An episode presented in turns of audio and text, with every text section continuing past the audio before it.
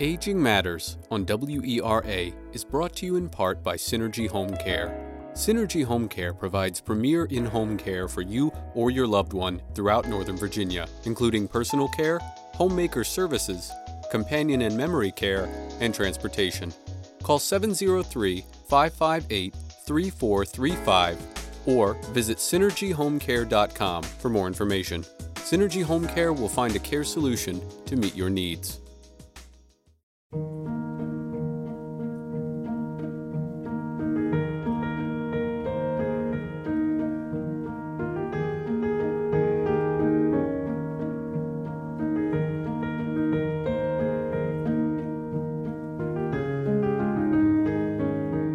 Good afternoon and welcome to Aging Matters on Arlington Independent Media's community radio station, WERALP Arlington, ninety-six point seven F M. I'm Cheryl Beversdorf, your host.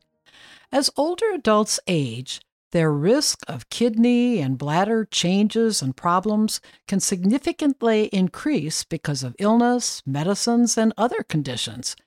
Members of this population may experience feelings of rejection, social isolation, dependency, and loss of control if unable to manage these conditions. They may also develop problems with body image. My guest today is Doctor Rachael Sussman, Assistant Professor of Urology and O B G Y N with MedStar Medical Group.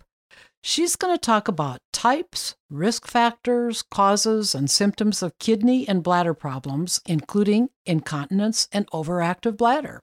She will also discuss treatment options and lifestyle changes that can help reduce and prevent these conditions. So welcome, Doctor Sussman, and thank you for joining me today. Thanks so much for having me, Cheryl. I'm very happy to be here. Well, this is a, an important topic, and I think one that sometimes folks don't like to talk about. But before we get into the conditions that I mentioned in the introduction, I always like to have a little bit of a anatomy and physiology lesson so that people kind of understand what we're talking about. So let's begin by talking about what is the normal function of the urinary tract? So I think that's a really important question, and to kind of set the tone of how our urinary tract is supposed to function so that we can understand better when it's not functioning well. So the urinary tract is composed of two kidneys, which uh, filter blood to get rid of waste in the urine. There's two tubes that drain each kidney down to the bladder. And the bladder really should store as a, wet, as a reservoir to hold urine. It should store a reasonable amount of urine, and it should not squeeze until we want it to, and we're in the bathroom and we would like to empty our bladder. A lot of the problems we'll discuss in this hour kind of talk about when the bladder squeezes too prematurely, or it, the urine doesn't stay in the bladder, it somehow leaks out. And we can talk about the reasons why that is. But in an ideal world, your kidneys should filter the blood to get rid of waste in the urine. They should drain that urine to the bladder, and the bladder should hold it and not empty until you want it to. Okay. And so that leads right to one of the problems that occurs, and that is incontinence. So explain to us, what is incontinence, and are there different types of incontinence? What would you tell us? So yes, there are many different types of incontinence. And I would say the easiest definition of incontinence for someone to understand is just when urine leaks out when you don't want it to. You know, I see a lot of patients uh, that come to me, for example, and they'll say, oh, well, I leak a little bit of urine when I laugh or I cough or I sneeze, but I don't have incontinence because I'm not totally soaking my pants. And technically, the medical definition of incontinence is just leakage of urine that occurs when it is unintentional. And so that can be lots of different types. The two main types of incontinence that we think about are what's called stress urinary incontinence and urgency urinary incontinence. So stress urinary incontinence occurs with an increase in abdominal pressure. So that might be when you cough, when you laugh, when you sneeze. Some women, and I would say most women probably who have children, have experienced this at some point, either while they were pregnant or afterwards. If you were, say, jumping on a trampoline, a small urine may leak out. Um, that's stress incontinence. And when stress incontinence is really severe, it can even happen with really small movements, like moving from sitting to standing. And it really happens because of a lack of a support under the urethra. The other main type of incontinence that we think about is urgency incontinence. So that's leakage of urine that happens when someone really has the urge to go and then they can't hold it and the urine leaks out associated with an urge to go, perhaps on the way to the bathroom. Those are really the two main types of incontinence, but there's also other types we think about, and it's really, some people have a mix of both types of incontinence.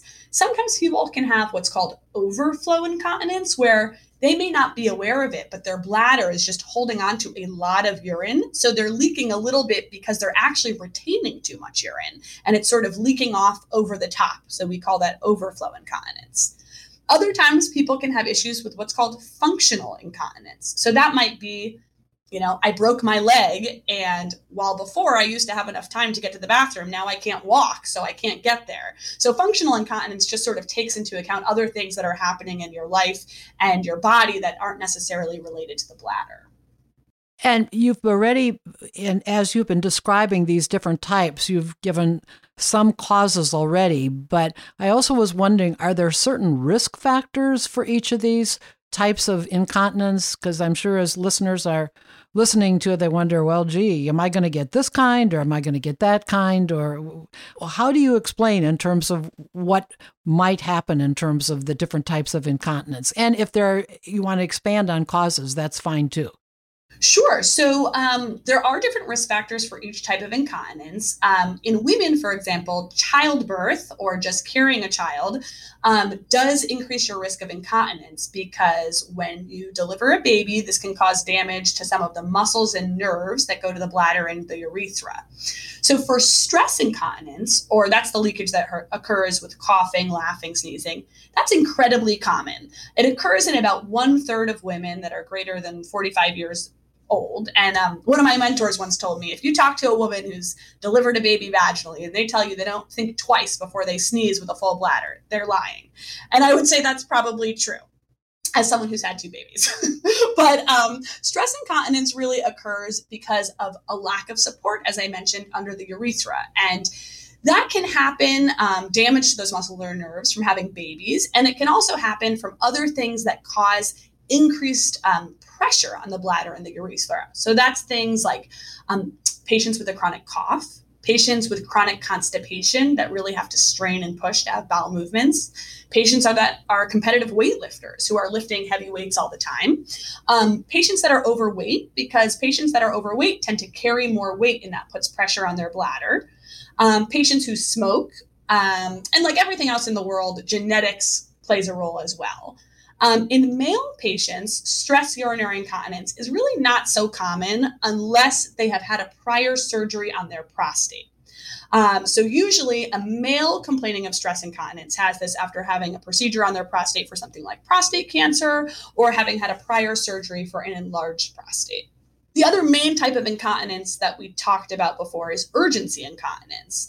And that is usually associated with something called overactive bladder, which I think we'll probably get to a little bit later in the hour. Um, and a lot of these risk factors are similar, um, having had babies, smoking.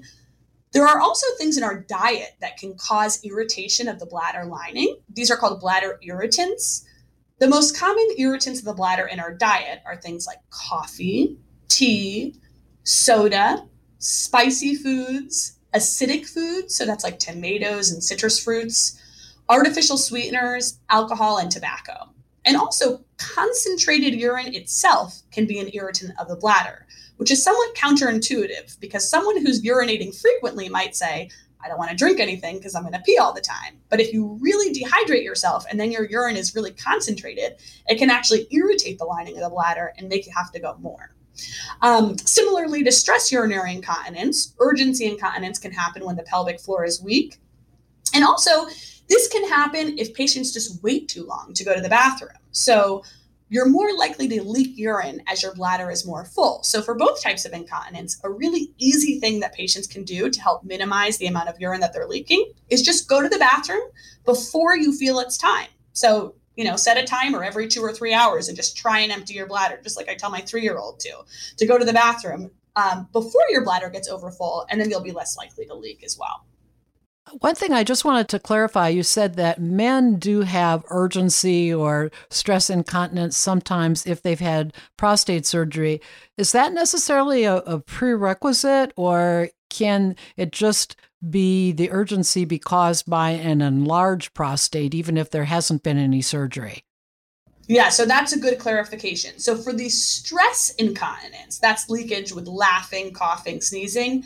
In male patients, that usually doesn't happen unless they have had a procedure on their prostate or they have an underlying neurologic issue. But urgency incontinence in men can develop either because they have an enlarged prostate or because they have overactive bladder, which can develop um, even without an enlarged prostate. Also, urgency incontinence in men and women can develop when patients have neurologic issues like M S or Parkinson's disease or spinal cord injuries. Those can also lead to some of these issues as well. So just to review again, sort of simply, stress incontinence symptoms is leakage associated with movement or activity. So laughing, coughing, sneezing, jumping on a trampoline. Urgency incontinence is that feeling like, ooh, I got to go to the bathroom and I can't make it. Those are sort of the two main easy to understand definitions. Okay. But then my next question is, are the urinary symptoms, in, urinary incontinence symptoms, is that inevitable with aging? Is this sort of, well, I'm getting older, this is just going to happen no matter what I do? What do you tell your no. patients? No, no, no. That is a common thing that patients say, and it's actually really interesting if you look at data on patients with incontinence, which, by the way, more than half of adults do have some issues with incontinence, but it doesn't mean it's inevitable, and there are tons of things that we can do to help incontinence. But when you talk to patients and say, you know, sometimes, for example, someone will come and see me for a kidney stone, and just because I'm my area of focus is on incontinence, I like to ask all patients all these questions. And it's amazing how many patients you find that that wasn't the reason they came to see you. And when you talk to them, they really do have significant issues with leakage. And you say, well, have you ever seen a doctor for this? And they say, no. And you say, why not? And they say, I just thought it was happening because I'm getting older, which it is true that it becomes more common as patients get older, but it is not something that they have to accept and that cannot be treated, because there are tons of good treatments out there for incontinence. And it's a really undertreated problem because patients are either just sort of saying, eh, this is just happening as I get older, I have to accept it, or maybe they're embarrassed or they don't bring it up or their doctors don't ask about it, but it is not inevitable and it is something that can be treated. And that's why we're having you on the show here, and we're going to get to that a little bit later. But I did want to now focus on the other uh, activity, as it were, or condition, the the overactive bladder. What exactly does that mean? And, and are there different types of that? Yeah, so overactive bladder is basically the need to urinate sort of frequently and urgently, and sometimes it is associated with leakage. So that can happen both during the day or at night. Um, and there are different types. I would say I would like to classify patients as overactive bladder dry, which is someone who has to go to the bathroom frequently and urgently, but they don't ever leak urine, or overactive bladder wet, which is they have to go to the bathroom frequently and urgently, and then they actually leak urine on the way out. And both of these can be equally as bothersome, because just because someone doesn't leak does not mean they are bothered by that, that they're not bothered by frequency and urgency. And that can also be treated as well. Um, You know, there's some more nuanced, really technical differences between overactive bladder. So sometimes people can have overactive bladder because there's a dysfunction where the nerves that are going from their bladder to their brain are sort of telling them that their bladder is full when it's not. And I think of that as what's called sensory urgency, meaning they're just sensing that their bladder is full, but it's not because their bladder muscle is squeezing. And then you can also have overactive bladder because the bladder muscle is dysfunctional and it's actually squeezing when you don't want it to. And that squeezing is what causes a bladder spasm, and it causes the urge to urinate. And that more often will also cause leakage of urine too. Can that happen particularly at night? Also, I've also read something about nocturia. What is that? So nocturia is just having to wake up at night to go to the bathroom. And yes, it can happen at night. There are other reasons that patients can have nocturia, which is getting up at night. Um, so if someone's only complaint is getting up at night to urinate. Sometimes they will improve with treatments for overactive bladder. But one thing to think about is, do they have something called nocturnal polyuria? And that's actually a different problem. That's when the kidneys are actually producing too much urine in the nighttime hours. It's not because the bladder is squeezing too much. It's because your body is actually producing too much urine. So anytime I talk to someone who has nocturia or they're bothered by waking up at night, there's a few easy things I always ask. So number one is, do you pee as the last thing you do before you go to bed? Because you want to start off the night with an empty tank. So you're starting with an empty bladder. The other thing is, are you stopping drinking fluids for a few hours before you go to bed at night? So in patients who are bothered by waking up a lot at night, I usually recommend not drinking anything for two to three hours before bed. Also, when I have patients that are on medications that make them urinate, such as diuretics, sometimes you'll see someone and they just didn't know to take their diuretic in the morning. So they're taking it right before bed, and then it's making them pee a lot overnight. This is just a word to the wise for anybody on a diuretic. The best time to take a diuretic is when you know you are going to be near a bathroom for about four hours. So some patients don't like taking their diuretic first thing in the morning because maybe they're out of the house, they're at work, and they don't want to be peeing all the time.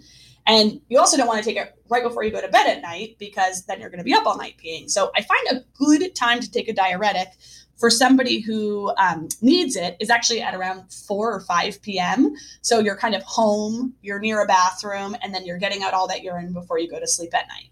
In terms of nocturia, other things that can cause waking up at night to urinate because of too much urine production is patients who have swelling in their legs at the end of the day.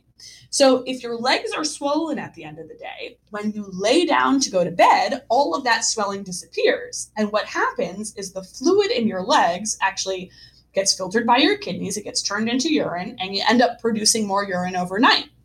So for patients who wake up a lot at night to urinate and have swelling in their legs, an easy thing they can do is wear compression stockings to help get rid of that fluid during the daytime, or, you know, for two to three hours before they go to bed at night, just put your feet up on an ottoman so that that swelling goes away before you actually lay down to go to bed. There's some other issues that can cause people to produce more urine at night. Um, for example, patients with sleep apnea. Patients with sleep apnea may not sleep well, one, because they have an issue with their sleep, but also when you have sleep apnea that is untreated, it actually causes some hormonal changes that causes your kidneys to produce more urine in the nighttime hours. So if I have a patient who's getting up a lot at night to urinate and they either have sleep apnea or they have a partner that tells them they snore all the time, having a sleep evaluation to see if that's something that could be treated can really make a huge difference in having to get up so much at night to pee. Okay, well, that's a helps a lot for those people who have to get up and pee a lot at night. So I appreciate that. So I wanted to expand a bit insofar as the other anatomical Uh, functions that go on nearby the urinary tract. And the first thing is bowel function. Is there a, a relationship between urinary symptoms and bowel function? Yes, there is. There is a huge relationship to urinary symptoms and bowel function. And that is because the pelvis is a small and crowded space, and there's not enough room for everybody. And if your rectum is full of stool, for example, because you're constipated, that can really push on the bladder and irritate it, and it can cause worsening issues with frequency, urgency, and sometimes it can also cause issues emptying the bladder too. So I always ask all patients that come to me with any issues of urination about their bowel function as well. Um, there are also some treatments for overactive bladder, frequency and urgency of urination that can work for patients who have issues with with urgency of stool and accidents with stool, because the same nerves that innervate the bladder also innervate the rectum and the um, the sphincters for stool. So there's there's definitely a relationship between the two. And um, just another thing I'll recommend for all patients is anyone who's having issues with constipation or diarrhea or sort of varying constipation and diarrhea, really just increasing fiber in your diet can make a huge difference. So eating lots of fruits or vegetables, or taking an over-the-counter fiber supplement like um, Metamucil or Benefiber that you just mix with water once a day and you take, can be really helpful. One thing that's important to know about fiber in terms of your bowel health is it takes a long time to see the results of fiber. So I can't even tell you how many patients take fiber once or twice and then they give up and they say, eh, it didn't do anything.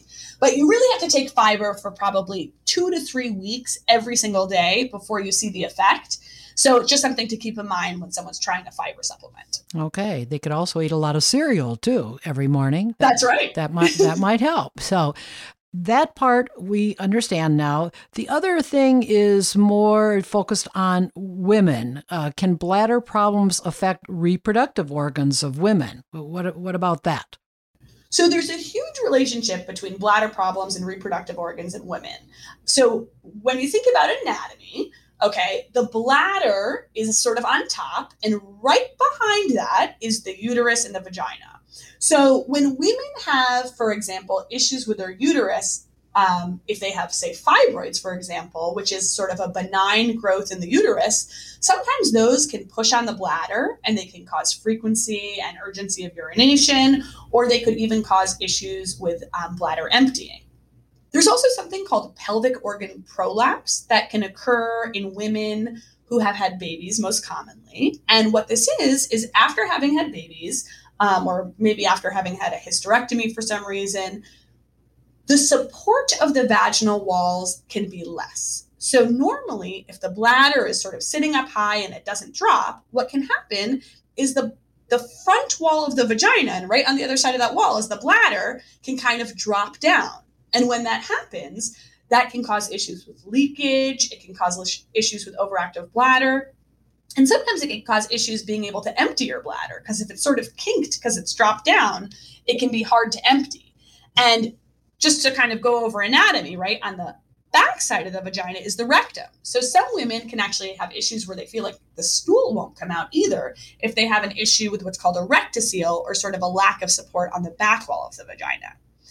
The other thing that plays a huge role in urinary symptoms in women is menopause. And this is something that, you know, everyone goes to sex ed in elementary school and they learn about puberty, but no one really teaches women about menopause and changes that can happen. And when women go through menopause, they have a lack of estrogen, which can cause a huge change in urinary symptoms. So when women have lower estrogen levels in the vagina, this can cause issues with urinary frequency, urgency, vaginal dryness, pain with sexual activity. One of my patients told me, and I actually thought this was the best way I've ever heard it described, is, I just feel this constant awareness of my urethra that I didn't have before. And what that is, it's a sign of a lack of estrogen. And that's something that's incredibly easy to treat with a vaginal estrogen cream or tablet that can often help a lot of those symptoms. The other thing that's really important to remember is that when the vaginal estrogen levels are lower, the pH of the vagina rises. And what that does is it makes the vagina a more favorable place for all of the bad bacteria that cause infections, and a less favorable place for all of the good bacteria that keep infections away to grow. So lower estrogen after menopause means more urinary tract infections.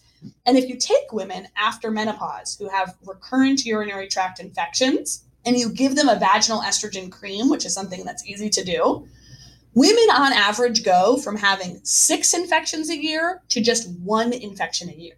So the role that estrogen plays cannot be understated. And unless there's a reason that someone can't be on it, any woman with urinary problems after menopause would probably benefit from using a vaginal estrogen.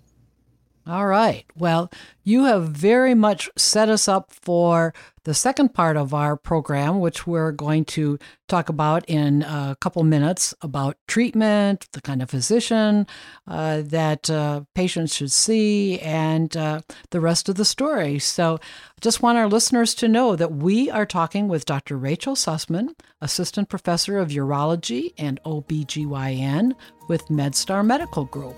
And you're listening to WERALP Arlington, ninety-six point seven F M. We'll be right back.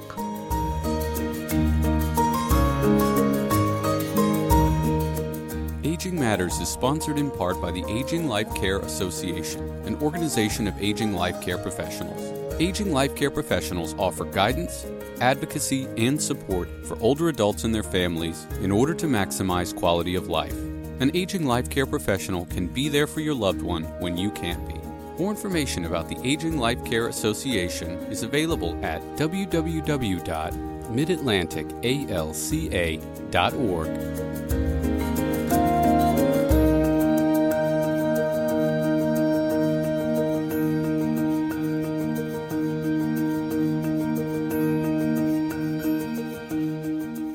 Welcome back. We're talking with Doctor Rachael Sussman, Assistant Professor of Urology and O B G Y N with MedStar Medical Group, and we learned all about the symptoms and the causes and risk factors of incontinence and overactive bladder. And Doctor Sussman, you already had told us in the first half that we can seek treatment and there is treatment for these conditions. But let's kind of start a little one step back. When should an older adult seek treatment for incontinence or an overactive bladder? And as part of your response, tell us what happens if either of these conditions are left untreated. So I would say it is never too early to seek care for any questions about your urinary tract, overactive bladder, or incontinence. So the definition of older is variable depending on who you ask, but you don't have to wait to be older. You could seek care the first moment that you have any symptoms, because there's tons of stuff that you can do to prevent urinary symptoms from getting worse over time. So I would say the easiest things to do in young women and adults, and older women also benefit from this, is doing Kegel exercises or exercises of the pelvic floor. This is something that when I see patients and I examine them, I always have them try and do the exercise while I'm examining them to make sure they're doing it correctly. But some women can have difficulty with identifying muscles, and there's actually physical therapists that specialize in pelvic floor health and can help women just increase the strength of their pelvic floor muscles to help prevent these issues from getting worse over time. Um, if left untreated, you know, urinary incontinence and overactive bladder can sp- can cause a lot of issues, mostly in quality of life. You know, people tend to not want to go out and do things if they feel like they're always having to try, try and find a bathroom. And that can cause a lot of issues in someone's social life. They may have to spend money on pads. They may miss out on other things that they enjoy. For patients that have bad leakage of urine with exercise, they may stop exercising, which can lead to weight gain. And, you know, that can cause also worsening leakage. So, um, you know, it can really impact patient, patients' overall quality of life, self-image, um, their finances, if they're spending money on pads and things like that. And in much older adults, you know, urinary incontinence is one of the main reasons that patients end up going into nursing homes, because it can be difficult for caretakers to help with. So if people now have these these symptoms, are you're a specialist in urology and O B G Y N, are you the and you and your colleagues in the same specialty the best physicians to to treat these symptoms of incontinence and overactive bladder, or is a primary care doctor also uh, appropriate? What should uh, older adults know? What should our listeners know? Sure. So yeah, so primary care doctors are definitely, I think, well-versed in treating patients with overactive bladder. But I think a lot of times, and this is kind of unfortunate, patients need to advocate for themselves. And if they're not getting the treatment that they need from their primary care doctor, to ask for a referral to a specialist. So specialists um, in this area are urologists like myself. And then also, so it's a little confusing. I'm a urologist, but I actually did a specialized fellowship in urogynecology. And so you can also get to that specialty from O B G Y N. So I would say most urologists deal with incontinence, and most G Y Ns sort of dabble in a little, but then there's also a whole nother field of people called urogynecologists, which are people either with a background in urology or gynecology that have a specialized interest in these issues. Okay. And so now you've got a patient who comes in and uh, male or female, I'll let you decide. Maybe there's a difference in terms of how it's diagnosed, but they've telling you about these symptoms. Uh, and let's just focus on incontinence. What what are the tests that you use to to make a proper diagnosis for incontinence? Let's start with that one. So the the best thing to do in medicine, right, is to get a good history. So really talking about the pa- to, to a patient and figuring out when is it that they leak and how does it bother them, right? I think people who are bothered by incontinence will tell you, and we can figure out how to treat it. But there's a whole nother group of patients that maybe aren't bothered by their incontinence. And they just say, I want to come to you because I'm worried that this is something bad or scary. And if it's not bad or scary, you really don't have to do anything to treat it as long as there's nothing concerning. So you want to get a good history of when someone's leakage happens, sort of any associated symptoms, and how bothersome it is to that patient and how motivated they are to treat it. The other thing that's really important is to do a physical exam. So in male patients, that would involve a genital exam and a rectal exam to feel the size of the prostate. And in female patients, a pelvic exam to look at the urethra and the bladder, the tissue of the vagina, to look and make sure that there's no tumors or growths. Um, and then easy tests we can do in the office is to check the urine, make sure there's no infection, right? Because some people can have incontinence simply because they have a urinary tract infection. And if you treat that, they get better. You want to look to make sure there's no blood in the urine, which we can also do with an easy in-office urine test. And then we also have a little ultrasound machine in our office that's very easy to do. And that checks how much urine is left behind after someone urinates to make sure that they're emptying well. And that's called a bladder scan or a post-void residual. Um, that's really all you need for the basic workup of someone with urinary leakage. In some more complex patients, there are more advanced testing we can get into, um, which I think we can get into a little bit later, called urodynamics. Okay. And yes, and we're going to do that in a moment. I just wanted to also ask, is the approach that you use then Uh, the same for overactive bladder, or is that a little different, and are the tests then a little different than what you just described for incontinence? So it's a pretty similar evaluation. You know, you want to get a good history from the patient, figure out what's bothering them, also figure out how their diet influences their symptoms, or talking to them about bladder irritants. And again, to do a good um, physical exam, check their urine, make sure they're emptying their bladder well. The one thing I forgot to mention before was, right, if someone's complaining of ur- leakage of urine when they cough or laugh or sneeze, I usually have them do that in the office to see if I can recreate their symptoms. So that's part of my physical exam, and that's called a cough stress test. And basically, you just have someone cough and see if urine leaks out. Okay. So, but the tests then, as you said, are are pretty similar in terms of the overactive bladder, but with a, a few variations. Yes, that's correct. Okay. So let's go to urodynamics. When and how is it used? Are there different types of urodynamics? Uh, what would you tell us? So urodynamics, as someone who is a voiding dysfunction or urinary dysfunction specialist, is the best tool that I have at my disposal. It is like the Cadillac of tests for the bladder. And basically what it is, is an interactive test where we try and recreate someone's urinary symptoms and figure out exactly what is happening in their bladder when they have the symptoms that they experience. So it really allows us to pinpoint what the problem is and how we can best treat it. So what it is, is basically we put a teeny, teeny, tiny catheter in the urethra into the bladder. And when I say small, it's like much smaller than a catheter that you would use to actually drain the bladder. It's a pressure monitoring catheter. And it allows us to measure the pressure in the bladder as we simultaneously fill the bladder with fluid. So it allows us to see, does the bladder fill at a nice low pressure? When someone has the urge to go, are they just feeling the urge because they're sensing their bladder's full when it's not? Or is it because they're having a spasm of their bladder muscle when it's squeezing when they don't want it to? We also can have patients cough or, you know, push with the catheter in to see if urine leaks out, if it's an issue with the sphincter. Um, And then it also allows us to study the bladder function as it relates to bladder emptying. So how well can the bladder squeeze? Does, is there something that's blocking the flow of urine? Um, we can tell that if the bladder has to squeeze really hard and the urine is coming out slow, that's probably a sign that something's blocking the flow of urine. And that could be something like an enlarged prostate or some increased tone in the pelvic floor muscles.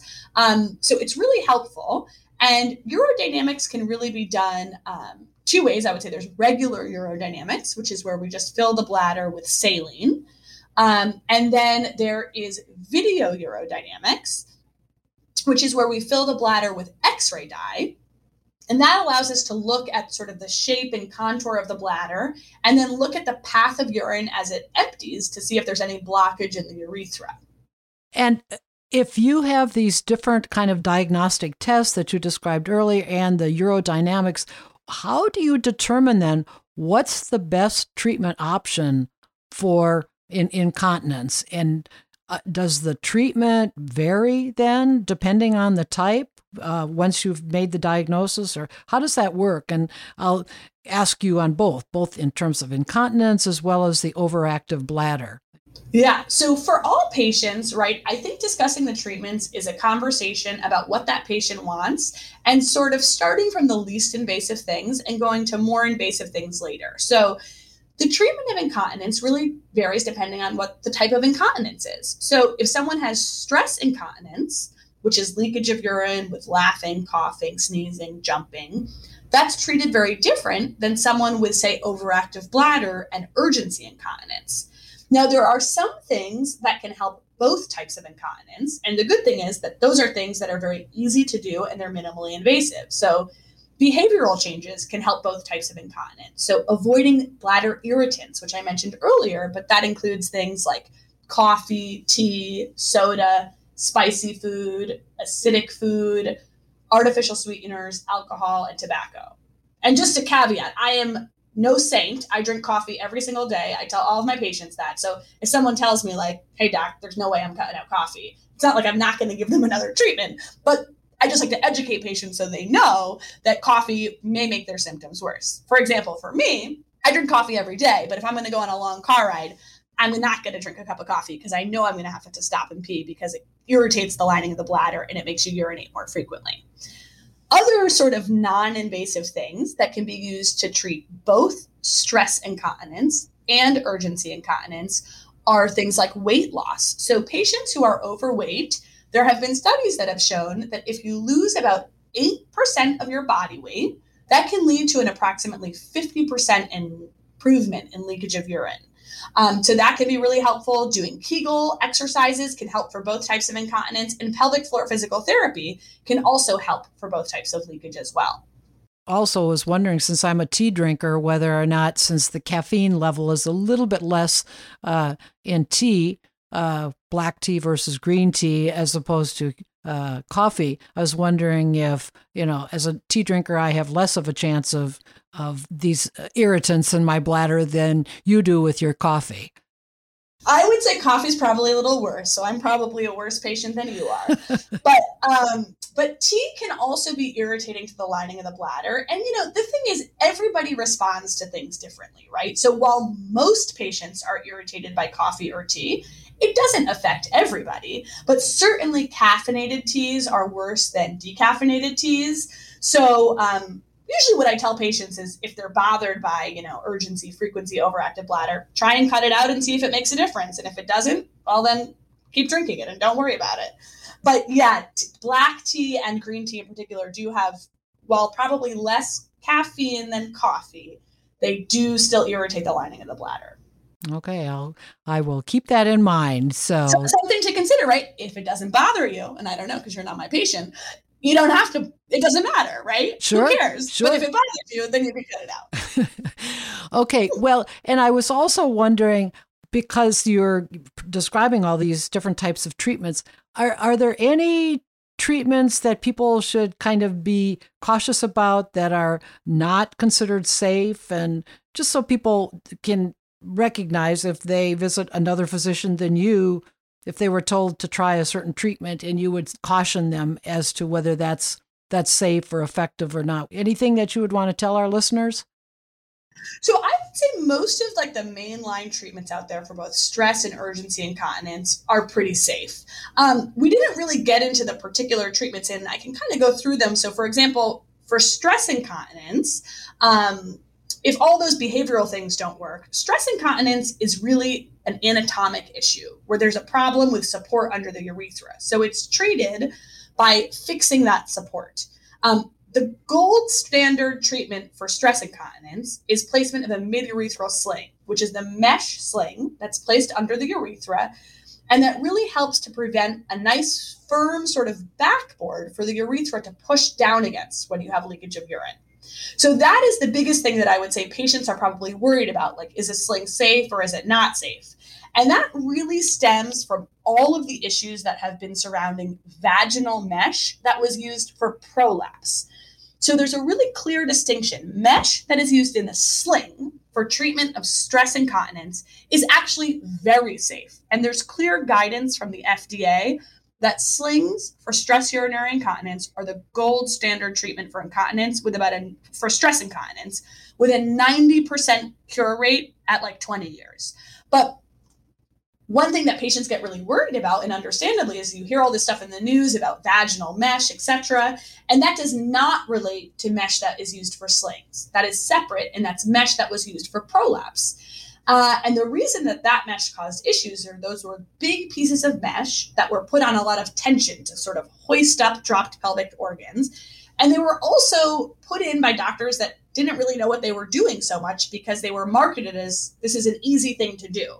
So, you know, I think in the right hands, um, you know, mesh slings are, are, are very safe. But that's one thing that I think patients do sometimes have concern about.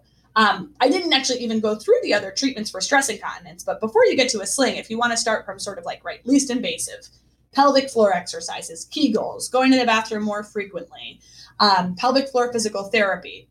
And then before you get to a sling, if someone wanted to try something a little less invasive, they actually make inserts that you can wear in the vagina that put a little pressure under the urethra, almost like a diaphragm to prevent leakage of urine. So they make reusable inserts. They also make, um, disposable ones, almost like tampons that you can use. And those are good options for someone who doesn't want to do anything invasive. I think it's a good option for someone who says, like, I'm a marathon runner and I only leak when I run. Well, okay, put the pessary in when you run and then you don't have to wear it any other time. Um, but it's not something that really fixes the problem. It's almost like a brace that you wear that fixes it while you're wearing it. But then when you take it out, it comes back. Um, There's also other sort of less invasive treatments for stress incontinence. So just like um, plastic surgeons can inject collagen into your wrinkles to make them go away, we can actually inject filler materials into the urethra to sort of narrow it and make it so it's less likely to leak urine. And these have really been around for, you know, more than thirty years. But historically, the types of bulking agents, they're called, that have been around were degraded by the body over time. And so they needed to be Um, repeated like every year or so. But just recently, um, there was an F D A-approved agent that has good success rates up to about seven years. So this is like a in-office procedure you can do with local numbing medicine where you inject this filler material into the urethra to narrow it. It's probably not quite as effective as a sling, but you could literally go to work afterwards. There's basically zero recovery, very low risk, maybe slightly lower reward, but has about an eighty percent improvement rate for stress urinary incontinence with about fifty to sixty percent of patients being totally dry. Um, and there's one other treatment I didn't mention. I, mesh, I know I'm talking a lot, but there, in terms of slings, if someone doesn't want a mesh sling, you can also make a sling with someone's own tissue. So you can take a piece of their strong tissue from the fascia, it's called, in their abdomen or their leg, and you can use that tissue to make a sling for somebody who doesn't want or can't have mesh because they've had radiation or some other issue. And these treatment options that you're describing, are they more likely to be used for women rather than men, or... Yeah, men can't really put a pessary in their vagina. So, so yes. But the, when you talked about the urethra, men have urethras as well. So I just didn't know. Um... You are correct. I, I was focusing my attention on, on women, but there are other treatments for stress incontinence in men that I didn't mention. So in men, for example, who have stress incontinence, which is leakage of urine with laughing, coughing, sneezing, they can actually wear something externally because whereas our urethra is on the inside, male's urethra is on the outside. So they can wear something that's called a Cunningham clamp, which is a little clamp that's placed around the penis, and it basically just holds the urethra closed. And then there's also surgical treatments for stress incontinence in men. We actually can do a sling in men as well, or in men, and in some women, but more sort of experimental because it's not F D A approved in the United States, um, you can do a placement of what's called an artificial urinary sphincter, which is actually very cool. It's a little balloon that sits around the urethra, and it's filled with fluid. And so that fluid-filled balloon keeps the urethra closed to prevent any leakage of urine that happens with those stress maneuvers. And it's attached to a little reservoir, which is a little ball of fluid, and a pump in the scrotum. And when someone wants to urinate, they squeeze the pump, the fluid releases from the balloon and opens, so you can empty your bladder. And then after about ninety seconds, the fluid refills and closes. And so that would be sort of the gold standard treatment for stress incontinence in the men. All right. Well, lots of options here. And this- we didn't even get to overactive bladder or urgency incontinence. did you did you want to cover that, or did you want to talk about the any kind of medications that are prescribed for urinary incontinence or overactive bladder? I, I want to make sure that yeah, no, no. you cover that's everything perfect. Here. yeah, so so so that's perfect, because while I said stress incontinence, right, is an anatomic issue, so okay. usually surgeries are required to fix that anatomic problem. Right. Overactive bladder can be treated with medications. Okay. So overactive bladder, right, all those behavioral things, Kegel exercises, P T, all helps. Avoiding irritants, quitting smoking, making sure your diabetes is well controlled, taking your diuretic at the right time, all that stuff. But if those things don't work, there are medications that we can use to relax the bladder. And there's two types of medications. One is called anticholinergic medications, and the others are called beta three agonists. And they both work to relax the bladder in different ways. So anticholinergics work to basically block the receptors on the bladder that cause it to squeeze. So it says, no bladder, do not squeeze. Beta three agonists work to activate the receptors on the bladder that cause it to relax. So they say, yes, bladder, please relax. So you can use either one of those medications alone, and sometimes you can use them actually together, and they work synergistically, and they work better together than either one alone.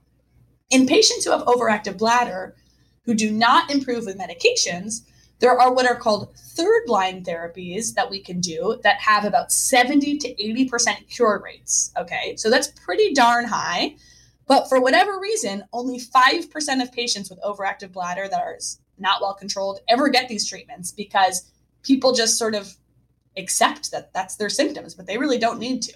So um, the three third-line therapies for overactive bladder, one of them is bladder Botox. So just like we steal from our plastic surgery colleagues to put fillers in the urethra, we steal from them just like they inject Botox into the forehead to get rid of wrinkles by paralyzing the muscle.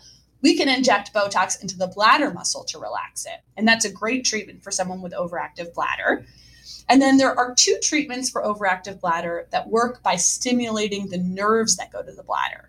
So one of these is called posterior tibial nerve stimulation. And how that works, it's like an acupuncture treatment. Someone comes to the office, and once a week for twelve weeks, we put a little acupuncture needle in the ankle to the same nerves that connect back up in the spine to the nerves that go to the bladder. And basically it helps to kind of reset the noise, or sorry, reset the nerves and get rid of all the bad signaling. So I kind of think of it as like white noise. It kind of prevents all the bad signals from getting through, and it allows the good signals to get through and tell you when your bladder is full and help your bladder empty. So P T N S is done in the office, and there's also like a pacemaker for the bladder that we can insert, which is a implant that's put in in the operating room with a little stimulator that goes to the nerves that go to the bladder. And that treatment is approved for urinary frequency, urinary urgency, urgency incontinence. It also helps in patients who can't empty their bladder well by helping the bladder squeeze more effectively. And that treatment also, because it stimulates the same nerves that go to the rectum and the colon, can be used for fecal incontinence or incontinence with bowel movements too. And are there, of course, oftentimes older adults have other medications that they're taking as well. So I guess the second part of this medication question is, are there any contraindications? And also, what about side effects of, of these medications that you just described? Yeah, so that's a very good question. So anticholinergics, which are the probably mainstay, they've been around the longest, those are medications for overactive bladder, are not without side effects. So side effects include dry eyes, dry mouth, constipation, and very rarely confusion. So a lot of medications that people take have anticholinergic properties. So you want to make sure that people aren't on too many anticholinergic medications, and you want to make sure that you manage side effects like constipation by taking stool softeners and things like that. There are certain anticholinergic medications that are much less likely to cross the blood-brain barrier, we call it. So they're less likely to cause confusion. Um, the downsides of those medications is sometimes they have to be taken on an empty stomach, which can be difficult. The newer medicines for overactive bladder called beta three agonists, and there's two of those, Mirabetric or Mirabegron and Vibegron is the other one, which is brand new. The brand name is Gemtessa. Those have much fewer side effects. Um, the, the biggest side effect is cost, because insurance companies don't always pay for them, although I can't even tell you how much time I spend doing prior authorizations, telling insurance companies that they should cover them, and hopefully that will change with time. So uh, Vibegron or Gemtessa, which is a brand new beta three agonist this year, just came out. So I'm hopeful that maybe a little competition between the two drugs will, will drive down the prices of those medications. And we're almost out of time, so I just wanted to make sure that our listeners understand, again, you've mentioned it throughout this interview about lifestyle changes and, and exercises. Do you want to just kind of go through, again, we've talked about treatment and, and medication and that, but can people get along, can older adults get along by doing these kinds of exercises to reduce incontinence and overactive bladder? What what do you tell them? Yes, they can. So the biggest things you can do to help for your bladder health are to stay hydrated, to avoid irritants of the bladder, which I'll mention again. I think I mentioned them like three times already, but it's coffee, tea, soda, spicy food, acidic food, artificial sweeteners, alcohol, and tobacco. To do pelvic floor exercises, to exercise regularly and stay a healthy weight, to go to the bathroom frequently. So don't wait till the last minute when you feel like it's going to leak out. Go to the bathroom earlier, and then you won't leak as much urine. To quit smoking and to avoid being constipated. I would say all those lifestyle changes can make a huge difference. But people also shouldn't feel like they failed, right? If people do those things and their symptoms don't get better, there are tons of other things that we can do to help them, but all those things can absolutely help.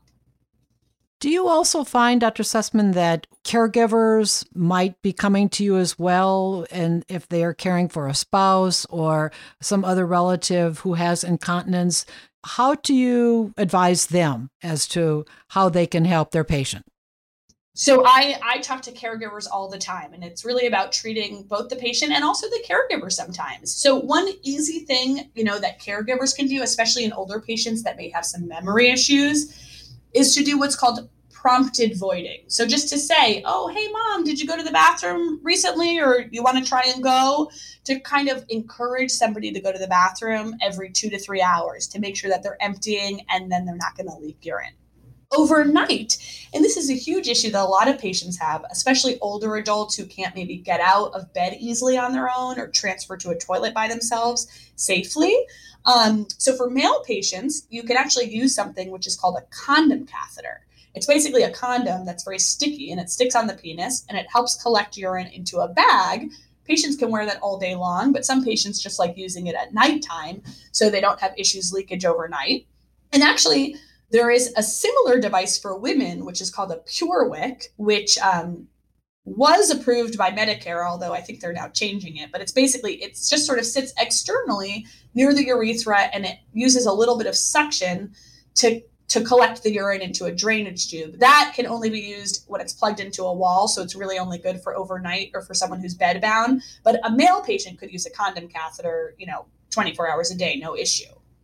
Okay, well, twenty seconds, any resource that's a good, that would be good for our listeners to check out if they want to learn more about incontinence and overactive bladder. Yes, great resources. So the Urology Care Foundation is the education, patient education foundation from the American Urologic Association, which has tons of resources. And then for women, there's a website called Voices for Pelvic Floor Dysfunction, which has a ton of good resources for women with urinary incontinence or pelvic organ prolapse. And both of those websites um, have great information, and I think can also hook you up to a provider near you. All right. That was that was great. So I really, really want to thank Doctor Rachael Sussman, a urologist with MedStar Georgetown University Hospital, for joining me today. If you want to learn more about Aging Matters, you can visit our website at aging matters online dot com, and there you'll have access to all of the Aging Matters radio shows, the programs and T V shows as well. And you can check out the Aging Matters podcasts on Apple and Spotify, which this program will be posted on uh, after the broadcast. Be sure to subscribe to the Aging Matters monthly email newsletter, and that way you'll get updates about new radio shows, and T V episodes. Aging Matters is produced in association with Ink Mouth Media, which you can learn more about by logging on to ink mouth media dot com. So thank you again for listening to Aging Matters today. And remember, age is just a number, not a label. I'll be back again with you next week. Aging Matters is brought to you in part by Kathy Corridon, Senior Real Estate Specialist. Kathy is a realtor with K W Metro Center in Alexandria and works with seniors in Alexandria, Arlington, and D C to make selling their home and moving less stressful and more successful. More information is available at seven zero three, nine seven one, seven two three seven or c c a t k w at gmail dot com.